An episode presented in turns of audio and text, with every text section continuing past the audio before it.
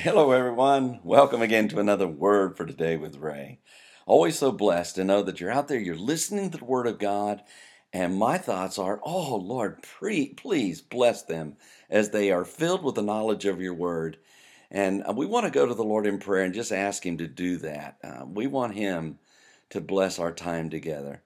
So pray with me, if you will. Heavenly Father, what a joy it is to come day by day knowing we have the Word of the living God before us, that we can learn from the principles within it, that our lives can be formed and fashioned and conformed uh, to the image of Christ, which is what you're doing in us. And Lord, we yield ourselves to you. We submit ourselves to your Holy Spirit today to guide us into all truth.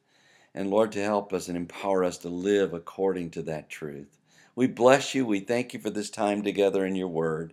We do so in Jesus' name. Amen. The title to today's lesson is Filled with Knowledge of His Will. It's taken from the book of Colossians, chapter 1, and verse 9. As Paul the Apostle commended the church in Colossae for their faith in Christ Jesus, their love to all the saints, and hope which is laid up in heaven for you, he spoke of their faithful minister and his fellow servant Epaphras, who told Paul of their love in the Spirit. In chapter 1 and verse 9 of his letter to the Colossians, Paul begins to declare the purpose for his writing and his desire for the church members to be filled with the knowledge of God's will. We read, For this cause we also, since the day we heard it, do not cease to pray for you and to desire that you might be filled with the knowledge of His will in all wisdom and spiritual understanding.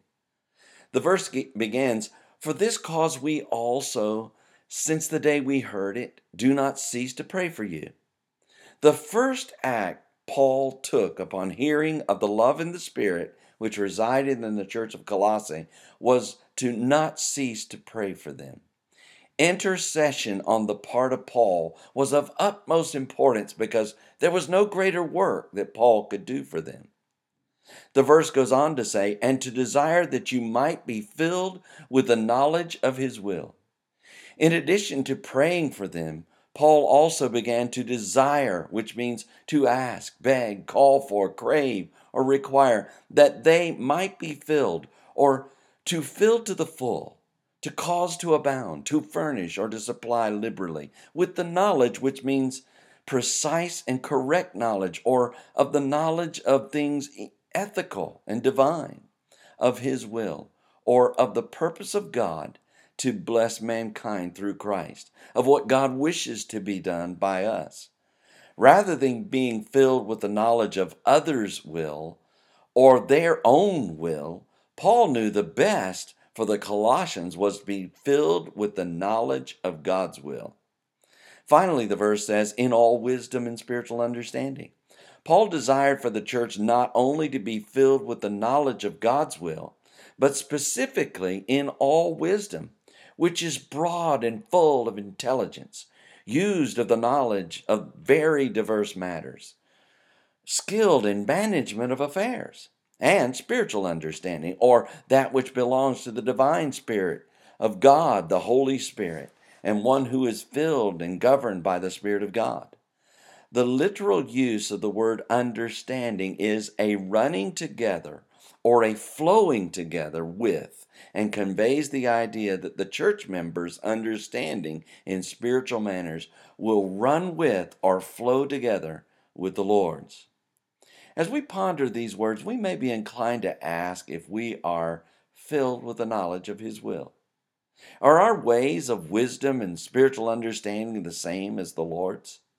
Do we pray for others whom we have heard obtain a love in the Spirit?